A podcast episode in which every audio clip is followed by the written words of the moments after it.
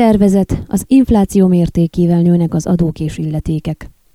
A Marosvásárhely önkormányzati képviselők kedden kora délután tartják az idei utolsó soros ülésüket, amikor többek között a jövő évben esedékes adókról és illetékekről, mindenféle alárendelt intézmény díjszabásáról döntsenek. Mint Szövérfi László, a Városi Adóügyi Igazgatóság vezetője a Székelyhon érdeklődésére elmondta, ahogy a honlapon is közzétett tervezetben szerepel, 5,1%-os adó és illetékemelés várható 2023-ra, ez az emelés az inflációval megegyező. Továbbra is 10%-os kedvezményt kapnak az épület és gépkocsi adóikra azok, akik március 31-ig törlesztik az egész évi adót. Változás lesz a hibrid autók adózása esetén, míg tulajdonosaik eddig mentesítve voltak a személygépkocsi adó alól, ezután 50%-át ki kell fizessék a kírott összegnek.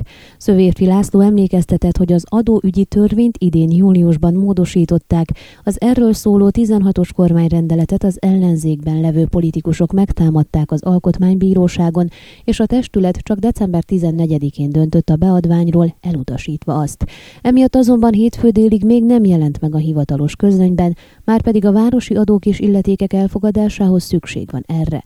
Ha kedd délig nem jelenik meg, akkor lehetséges, hogy a 14 órakor kezdődő soros tanácsülés napirendjéről vissza kell a 14 órakor kezdődő soros tanácsülés napirendjéről visszavonják a 2023-ra érvényes adókra és illetékekre vonatkozó határozattervezetet, és a későbbiekben térnek erre vissza. Marosvásárhelyen, de a környező településeken is hetek óta gondot okoz a szemétszolgáltatás naprakész biztosítása, ezért egyre többen kérdezik, hogy mi lesz a jövő évi szemétilletékekkel. Mint ismert, ezt a díjat a megyei tanács határozza meg, és a lakók a polgármesteri hivatalhoz fizetik be az adókkal és illetékekkel együtt. Idén Marosvásárhelyen személyenként havonta 13 lej 74 bani volt a szemétilleték. Megpróbáltuk megtudni, hogy mekkora összegre lehet számítani jövőre, de a városi közterület területrendezési igazgatóság egyelőre nem kapta meg a megyei tanács erre vonatkozó döntését.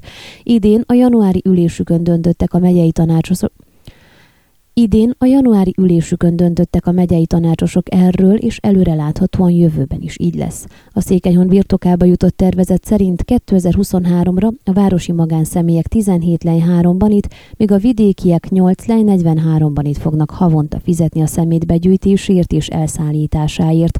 A végső döntés azonban még várat magára.